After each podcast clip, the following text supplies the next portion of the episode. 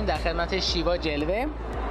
ازشون می‌خوام که خودشون یه معرفی مختصری بکنم و در مورد استارتاپشون صحبت کنم سلام من شیوا جلوه هستم از سبک تو.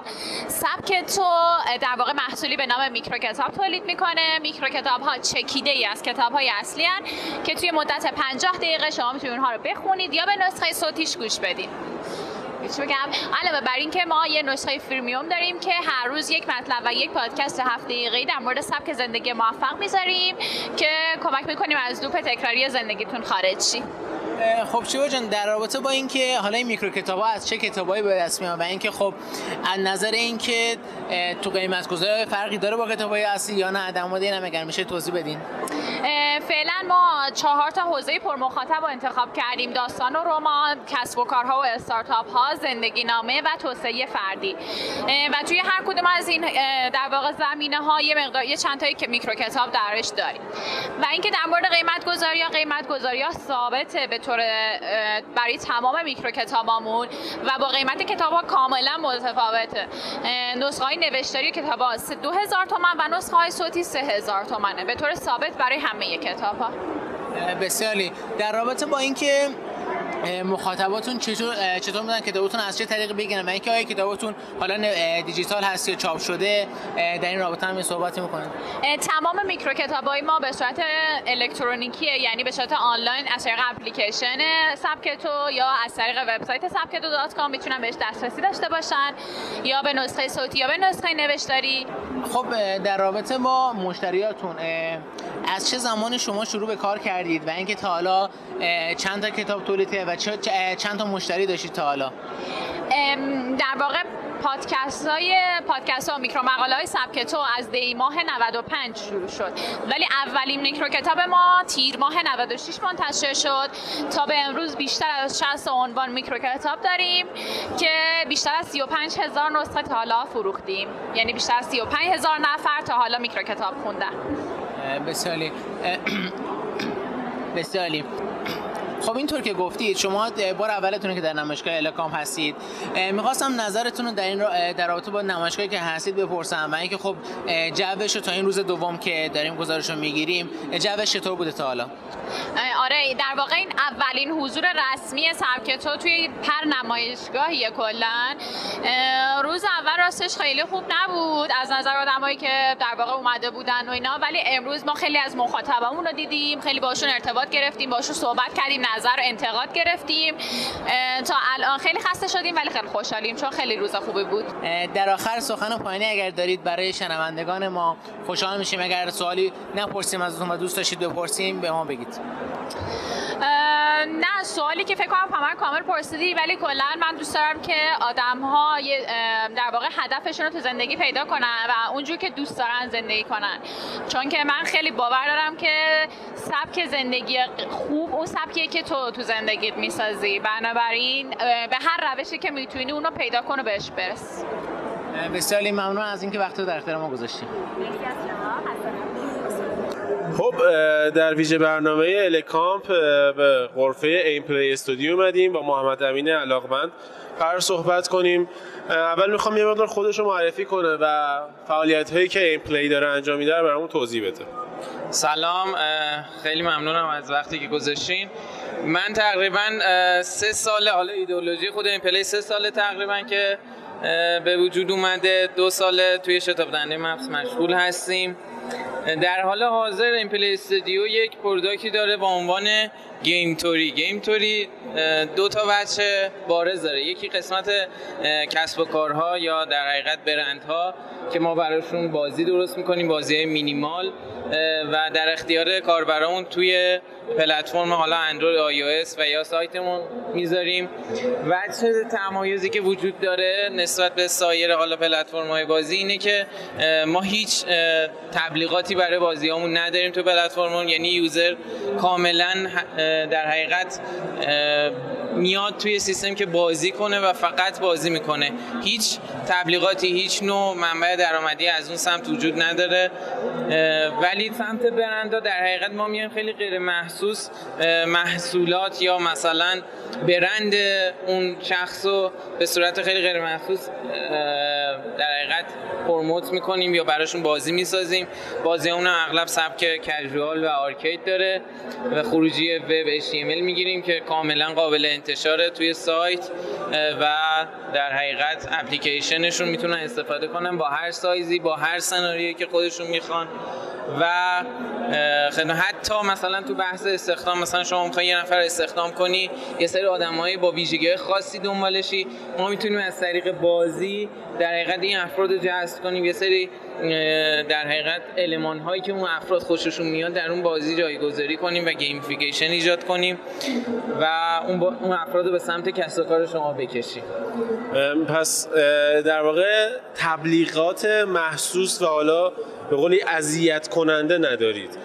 یه یه حالت دیگه ای از تبلیغات دارید که کارا متوجهش نمیشه ولی داره درگیر تبلیغاتی میشه که شما توی بازی دخیلش کردید. دقیقا همینطوره. ما در حقیقت user رو اصلا نمی‌خوایم اذیتش بکنیم و, و همونطور که اسم در حقیقت برندمون که InPlay یعنی هدف بازی کردنه صرفا داره اینو میگه که ما هیچ آزار اذیتی چون الان دیگه واقعا اشباع شده. شما می‌خوای یه بازی casual game حالا از Ketchapp Voodoo یا هر کدوم از اینایی که این نوع سبک بازی ها رو میدن داری همش بازی می‌کنه همش هی ویدیو میاد هی بنر میاد دقیقاً. هی داره این ما نمی‌خوایم دیگه این اتفاق در حقیقت برای کاربرمون بیفته.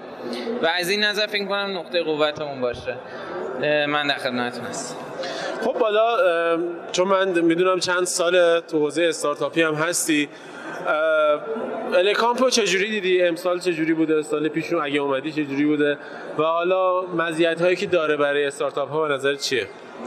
ال کامپ حالا نسبت به سال قبل یا بخوام بررسی کنیم از لحاظ هم از لحاظ اینکه اطلاع رسانی بهتری داشت به نظر من و هم از لحاظ اینکه حالا برندهای متنوع و استارتاپ های متنوع ما نگاه می‌کنیم الان دور تا دور این سالن میشه گفت تمام کسب و کارهای کوچیک میشه گفت استارتاپ کسایی که تازه شروع کردن تازه می‌خوان بیان کسب و کارشون رو رونق بدن و از لحاظ اینکه می‌تونن ارتباط بگیرن با برندهای دیگه این الان به نظر من فوق العاده است. یعنی الکام تونسته تو این نقطه در حقیقت وجه تمایزی ایجاد بکنه. فقط لحاظ حالا تهویه یه ذره فکر می‌کنم اذیت داریم میشه مشکل نمایشگاه. آره نه مشکل نمایشگاه سه ذره گرمه. ولی فکر می‌کنم سایر قسمت ها الکام خوب عمل کرده. یعنی واقعا خوب. حالا اگه صحبتی داری که من نپرسیدم ازت ممنون میشم بگی. یه صحبتی دارم رو کلا راجع به جامعه استارتاپی اکوسیستم استارتاپی. همه چی رو می‌خوان حباب نشون بدن. یعنی مثلا طرف یعنی بیشتر از داره از اسم استارتاپ استفاده میشه تا اینکه اون ارزش ها بیاد وسط. در حقیقت اون اصول رعایت بشه. صرفا مثلا اومده طرف یه کمپانی زده مثلا یه اسمی برای خودش انتخاب کرده. یکم بیایم از صورت ها از ظواهر فاصله بگیریم. بیایم بیشتر به باطن به ارزش آفرینی فکر کنیم. به سری پول در آوردن فکر نکنیم. یه ذره از این نظر فکر می‌کنم باید غنیتر بشه. مردم غنیتر فکر کنن ریشه تر فکر کنن. درگیر ظواهر نشیم. این اتفاقی که می‌خوایم از اون ور کپی کنیم این اتفاق میفته یعنی فقط طرف ظاهر رو می‌بینه ریشه رو نمی‌بینه قدمت رو نمی‌بینه تاریخ رو نمی‌بینه.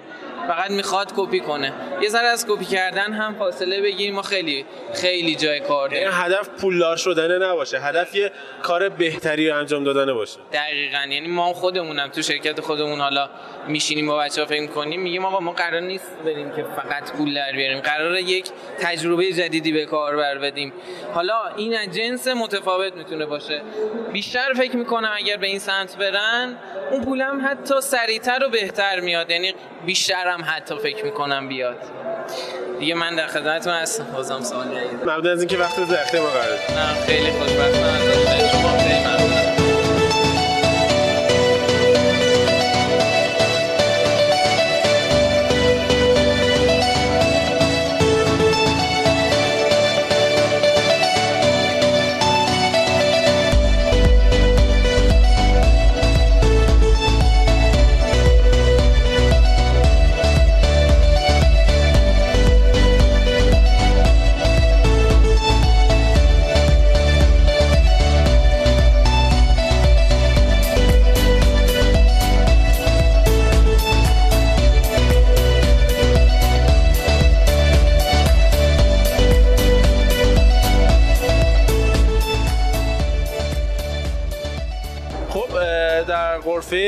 ویتامین هستیم پیش بچه هاشون در ابتدا می‌خوام هر دو نفر خودشون معرفی کنن و حالا هر کدوم یک توضیح در مورد ویتامین و حالا کارهایی که انجام میده بدن.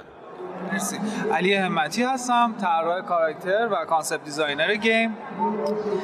ما داریم بازیایی تولید می‌کنیم که به سلامت کمک می‌کنه. برای اول بازی برای بچه های CP بود. برای بچه های فلج مغزی که از بعد تولد یا حالا تو طی حادثه ای توان حرکتشون از دست میدن. و نیاز دارم به کار درمانی که ما یه روش یعنی یه روشیم که از طریق بازی می‌تونیم این کار درمانی ها رو جلسه های کار درمانی رو تلطیف کنیم با بازی و بچه ها بتونن راحتتر کنار بیان با جلسه های کارآموزی و اینا.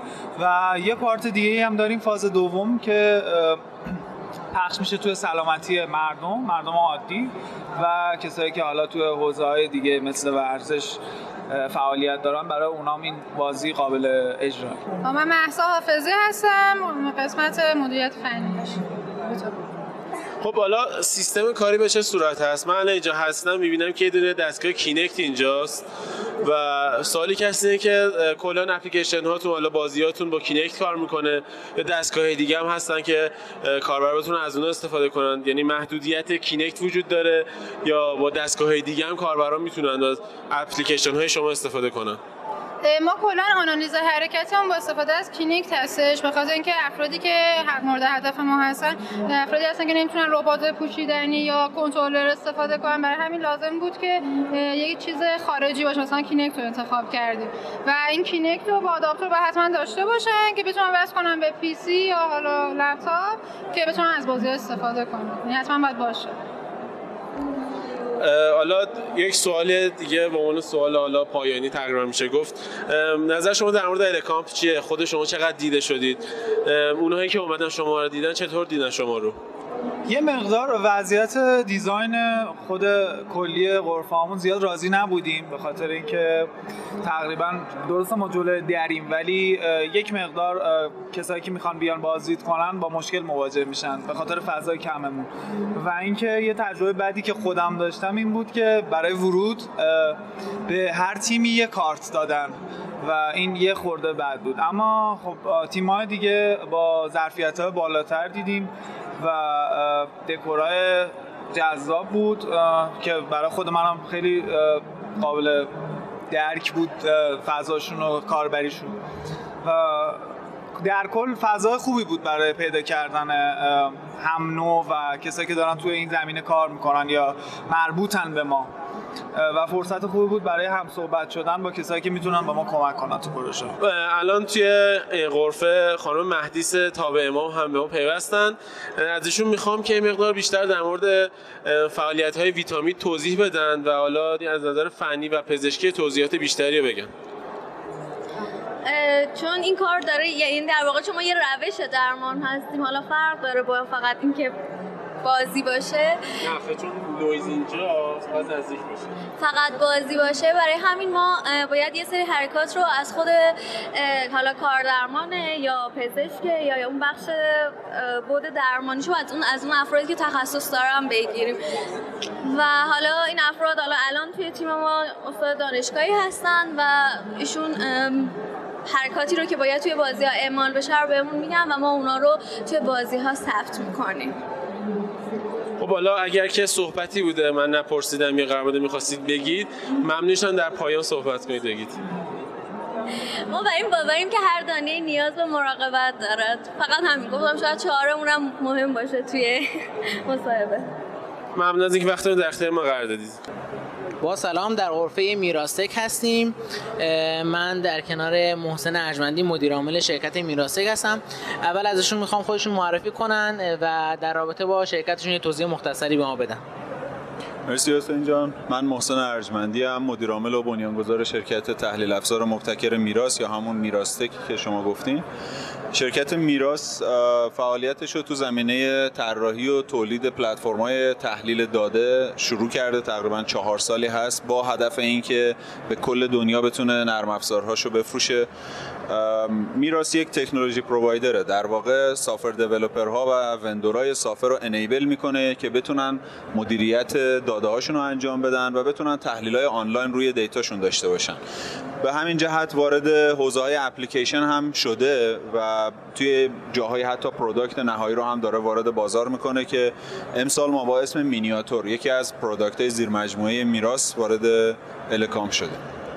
بسیاری امکانش هست در رابطه با مینیاتور حالا product ی که با امکان امکانش هست در رابطه با مینیاتور prototype ی که معرفی کردید یه توضیح مختصر بدید که دقیقا کارش چیه و چه سبک افرادی می‌تونن از این برنامه استفاده بکنن؟ مینیاتور یک در واقع ابزار business intelligence یک پلتفرمه که به شما اجازه اینو میده. حجم خیلی زیادی از داده هایی که الان توی اینترنت به صورت publicly available ه در دسترس شما قرار بگیره. الان سیستم های زیادی هستن که دارن این کار انجام میدن. تفاوت و قدرت مینیاتور هوش مصنوعی که داره پشت این به کار گرفته میشه که بتونه روی فارسی با دقت خیلی بالاتر و بهتری حتی از سیستم های رقابتیش توی آمریکا مثل گوگل و بینگ داده ها رو در اختیار بچه و حالا کسایی که دارن تحلیل می‌کنن قرار بده اون چیزی که الان ما داریم می‌بینیم حداقل توی تیم خودمون اینه که کم کم بچه های تیم دارن استفاده گوگلشون رو از مینیاتور می‌کنن. این خودش نشون دهنده اینه که خود تیم اولین user این سیستمه. دلیل اینکه قدرت ما روی زبان فارسی بهتر از engine ای مثل گوگل اینه که خیلی به صورت تخصصی داریم روی stream ی از داده ها جریان داده هایی که به صورت آنلاین داره مدام تغییر می‌کنه. مثل قیمت سهامی که توی بورس هست مثل اخبار مثل اتفاقاتی که داره رو social media میفته روی این داده ها تمرکزمون رو گذاشتیم و بعد واقعا سرمایه گذاری پایه‌ای کردیم. الگوریتمایی که داریم توسعه میدیم from scratch خودمون می‌نویسیم. اگرچه از دانشی که تا الان وجود داشته خب قاعدتا استفاده می‌کنیم. اما برای فارسی چیزی که دارویی که نوشته شده برای انگلیسی رو همونو مصرف و تجویز نمی‌کنیم. به صورت خاص داریم طراحی می‌کنیم برای زبان فارسی. هنوز ابتدای راه هستیم ولی کوالیتی که الان بهش رسیدیم مقالاتی که تو این زمینه منتشر کردیم نشون دهنده اینه که ما توی فارسی قدمی رو داریم برمیداریم که تا حالا برداشته نشده و در نهایت نتیجهش رو داره توی کار نشون میده که چقدر با کیفیت بهتری این محصول داره خدمات تحلیل و روی متون فارسی برای استفاده کننده ارائه می‌کنه. بسیاری. در رابطه با حالا افرادی که قابلیت ندارن که مشتری شما باشن یعنی که حالا شرکتی که تا حالا مشتریتون بودن امکانش هست یه صحبتی در این رابطه بکنید؟ حتما. چرا که نه. خب یکی از use case های خیلی کلیشه‌ش شرکت های روابط عمومی و public relation ها هستن. قاعدتا این شرکت ها مدام دنبال اینن که ببینن مشتریشون برندی که دارن براش کار می‌کنن چه exposure ی توی online media داره. و این ابزار به صورت خیلی efficient اطلاعاتی که داره توی social media توی اینستاگرام تو کامنت ها توی تلگرام توی اخباری که داره منتشر میشه حتی مثلا جایی مثل کامنت های دیجیکالا. بتونن به این اطلاعات دسترسی داشته باشن برند خودشون رو ببینن و بعد به شیوه‌ای تحلیلش بکنن که تا حالا اصلا همچین experience ی وجود نداشته. شما خیلی راحت می‌تونید ببینید که پایین یه پست اینستاگرام چه sentiment های مثبت و منفی درباره اون پست وجود داشته. یا اینکه مثلا توی کالایی که شما دارید تبلیغش می‌کنید چه احساسی نسبت به این وجود داشته. باز هم میگم سرویس هایی هستن که الان دارن این بحث تحلیل احساس رو میدن. تفاوت های ما یکیش اینه که quality کاری که ما داریم می‌کنیم قابل مقایسه با اون دوستان نیست. یعنی صرفا یه API open source رو نگرفتیم call بکنیم. الگوریتم خیلی روشون کار شده دقتشون روش کار شده data set خیلی عجیب غریبی ما جمع‌آوری کردیم که نمونه نداره و همش هم با کار استارتاپی بوده. یعنی بچه ها بر اساس ارقی که داشتن و بر اساس ویژنی که داشتن اومدن اینو توسعه دادن. در نهایت محصولی که الان آماده شده داره توی یه اشلی سرویسی رو میده که ما بعضیش حتی داریم مجانی میدیم و همه موندن که شما چرا دارید این کارو می‌کنید. دیستراپشنی که این توی بازار به وجود خواهد آورد و موجی که راه میندازه من فکر می‌کنم استثنایی بسیاری حالا در رابطه با product های دیگه ای که شرکت شما تولید می‌کنه و حالا الان توی الکامپ نیست product دیگه هم داشتی تا حالا و اینکه خب بازخورد مردم نسبت بهش چطور بوده؟ خب همونطور که اول صحبت هم گفتم میراث یه شرکت technology provider ه. تو case مینیاتور ما به سمت product اومدیم. بقیه محصولاتی که ما نیاوردیم دلیلش اتفاقا همینه. چون واقعا تو ایران اونطور که باید independent software vendor ا حضور فعال ندارن. یا اگر هم هستن خودشون ترجیح میدن همه کارا رو خودشون انجام بدن. معمولا با شرکت های دیگه وارد این نمیشن که یه بخش خیلی مهم از business شون رو share بکنن. که این متاسفانه یک قسمتیه که جلوی رشد اکوسیستم رو داره می‌گیره. اما از کارهای دیگه ما مثلا بحث predictive maintenance و مدیریت data برای گروه مپنا بوده که تمام اطلاعات توربینای برق وارد این سیستم میشه و بعد قابلیت اینو داره که پیش بینی بکنه این توربین که خراب میشه که همه اینا با تکنولوژی هوش مصنوعی انجام شده. یکی دیگه از نمونه های کاری ما سیستم dynamic pricing یا قیمت گذاری پویاس که تمام اطلاعات بازار رو پایش می‌کنه و برای شما که دارید یه خدماتی رو می‌دید که خیلی elasticity قیمت زیاده توش می‌تونه این امکان رو ایجاد می‌کنه که بتونید خیلی سریع عکس‌العمل نشون بدید به رقباتون مثلا فرض کنید که شما یه سرویس ارائه خدمات تاکسی هستین و رقبای شما مدام دارن تو مسیرهای مختلف قیمت ها رو عوض می‌کنن. اینکه شما بدونید تو کدوم لحظه چه قیمتی رو بدید که هم مشتری راضی باشه هم راننده راضی باشه یه مسئله خیلی سخته. که ما یه engine داریم به وسیله game theory و machine learning روش کار شده که امکان این رو ایجاد می‌کنه شما تو scale خیلی زیاد بتونید در لحظه بهترین قیمتتون رو انتخاب بکنید. و benchmark ش هم اینه که الان روی یه data set استاندارد ما از benchmark جهانی که وجود داره بهتر داریم عمل می‌کنیم. این solution رو متاسفانه ایران نتونستیم. یه مشتری هندی براش الان پیدا کردیم و یه مشتری سوئدی. و فکر می‌کنم این دو تا solution برای چیزایی که شما مد نظرتون هست کافی باشه. ولی generally ما تو حوزه text analytic voice و image محصولات و solution هایی داریم. بعضیاشون کامل تو میراث توسعه داده شدن بعضیاشون هم نه. صرفا integration ابزارهایی که وجود دارن و می‌تونن برای داخل ارزشمند باشن. بسیاری. محسن جان در رابطه با حالا سوال آخر اگر سوالی می‌خواستید بپرسم و نپرسیدم و اینکه نظرتون در رابطه الکامپی که حالا به عنوان بار اول اومدید شرکت کردید این سخن پایانی رو بگید. واقعیتش من قبلا خودم شرکت می‌کردم الکامپو و می‌دیدم شرکت ها رو. یه نقطه خیلی مثبتی که الان دارم می‌بینم جو استارتاپی و حرکت جوونا به این سمته که واقعا سطح کار رو میشه دید که چقدر تغییر کرده. از بروشورا اسلایدایی که ساخته میشه دقت به جزئیات واقعا استثنائیه و امسال نسبت به دفعه پیش تغییر قابل احساس و چشمگیری رو می‌بینیم. اما یکی دیگه از چیزهایی که متاسفانه همیشه همه هم دارن دربارش صحبت می‌کنن روی کردیه که تو اکثر استارتاپ ها داریم می‌بینیم که عمدهشون به سمت خدمات دهی دارن میرن. که خب چیزی نیست که فقط حرف من باشه همه دارن همین صحبت می‌کنن. یا کپی کردن مدل های خارج از ایرانه یا اینکه به اندازه کافی خلاقیتی توش وجود نداره. فکر می‌کنم دلایلی وجود داره ولی جوانای ما بهتر از این می‌تونن کار بکنن. نمونهش شرکت های مختلفی که الان هستن چه تو دانشگاه ها چه حتی همین مجموعه میراث تونسته ثابت بکنه که میشه توضیح فناوری سرمایه گذاری کرد درآمدزایی کرد و ارزش هم ایجاد کرد واقعا و با سرویس خارج از ایران هم میشه رقابت کرد. شاید این بیشترین چیزی بود که یه خورده تو ذوق من خورد توی این نمایشگاه. از طرفی خب خود همینم اگر بخوایم بگیم یک تهدیده می‌تونه یک فرصت هم باشه. وقتی که چنین استارتاپ های وجود ندارن یعنی بازار این سمت خیلی بکرتره. بنابراین بچههایی که بخوان تو این زمینه فعالیت بکنن شاید اول کار یه مقدار مشقت های بیشتری رو بکشن.